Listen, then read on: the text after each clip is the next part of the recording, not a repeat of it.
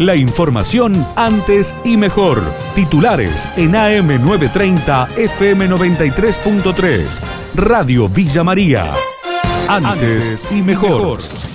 Atención, quienes regresen de vacaciones deberán testearse. El responsable del área de salud del municipio, Pedro Treco, dialogó con nuestro móvil. Todos aquellos que duerman más de tres noches fuera de la ciudad, a la población en general, pero sobre todo a los jóvenes, que se hagan un testeo rápido, porque los jóvenes fundamentalmente cursan esta enfermedad de manera sintomática y pueden transformarse en verdaderos vectores de la enfermedad. Tienen que ir a cualquiera de nuestros centros de testeo que están en, la asistencia pública, en el centro cívico y hoy estamos inaugurando a la tarde de 18 a 21 en el anfiteatro. Los testeos son totalmente gratuitos, aunque es una maniobra invasiva, es muy poco molesta. También Treco confirmó que desde hoy los vecinos ya se pueden inscribir para acceder a la vacuna contra el COVID-19 en la página web del municipio hay que ingresar ahí y les piden unos datos básicos, porque esto es un formulario donde expresan la voluntad para vacunarse. Esto es para los mayores de 60 años, personal de seguridad, el personal docente y para todos aquellos que sean personal esencial. Es muy importante porque ellos van a expresar su voluntad, eso va a toda una base de datos donde nosotros hacemos un entrecruzamiento de esos datos y en base a las prioridades que vaya estableciendo en Nación van a ser vacunados. ¿Por qué hacemos esto? Porque fecha eh, exacta de la llegada de la vacuna nosotros nos enteramos 24, habitualmente 36 horas antes. A medida que vayan llegando y digan Nación y provincia nos informen este, eh, para tal grupo, nosotros en el entrecruzamiento de datos eso, ese, vamos a citarlos para que lleguen a vacunarse a, a cualquiera de los cinco puntos de vacunación que tenemos ya establecidos. Realizan un relevamiento en la borde para conocer los daños del temporal del pasado viernes, el informe del colega Leo Bastonero. Los datos que nos brinda la municipalidad tras un relevamiento de datos, están llevando a cabo un padrón para luego ayudar a través del área de desarrollo social de la provincia. 21 los comercios e industria que tuvieron eh, problemas y daños.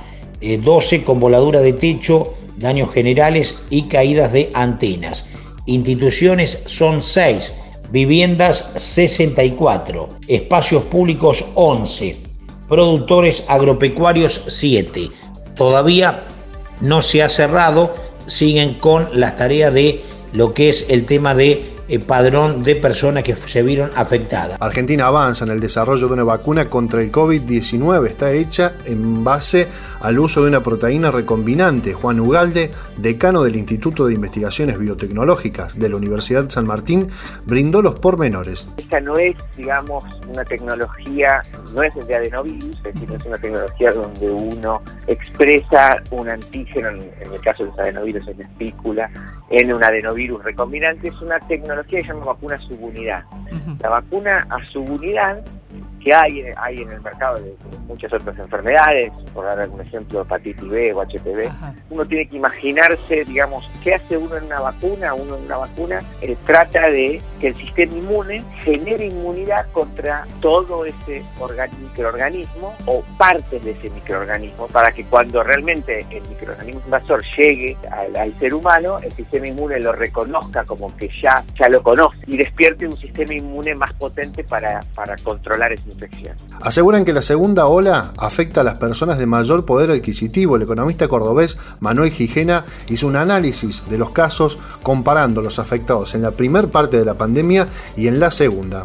En la segunda ola hay relativamente más muertos, lo que nos hace suponer que hay relativamente más infecciones en las zonas más ricas. O podríamos decir, en las zonas más pobres, en cierta forma le están pasando algo mejor. Es como si los, los muertos se hubieran trasladado de, pensamos, de las zonas más pobres a las más ricas. Se está pegando más la pandemia en las zonas más ricas. ¿Por qué puede pasar? Y me parece que esa es la parte más interesante. Vemos relativamente más muertos en las zonas más ricas, por ahí con algunos cambios. El impacto se debe principalmente a tres cosas. Uno es la circulación, por otro la, la, inmunidad, el grado de inmunidad previo, porque la ola pegó, la primera ola pegó, eh, muchas personas se contagiaron y no lo saben. El tercer factor, que es el estado del sistema de salud, yo lo descartaría porque en, Argentina en general no, no, vemos ninguna de estas no sé, catástrofes que se veían en otros lados, por ejemplo en algunas partes de Italia, de España.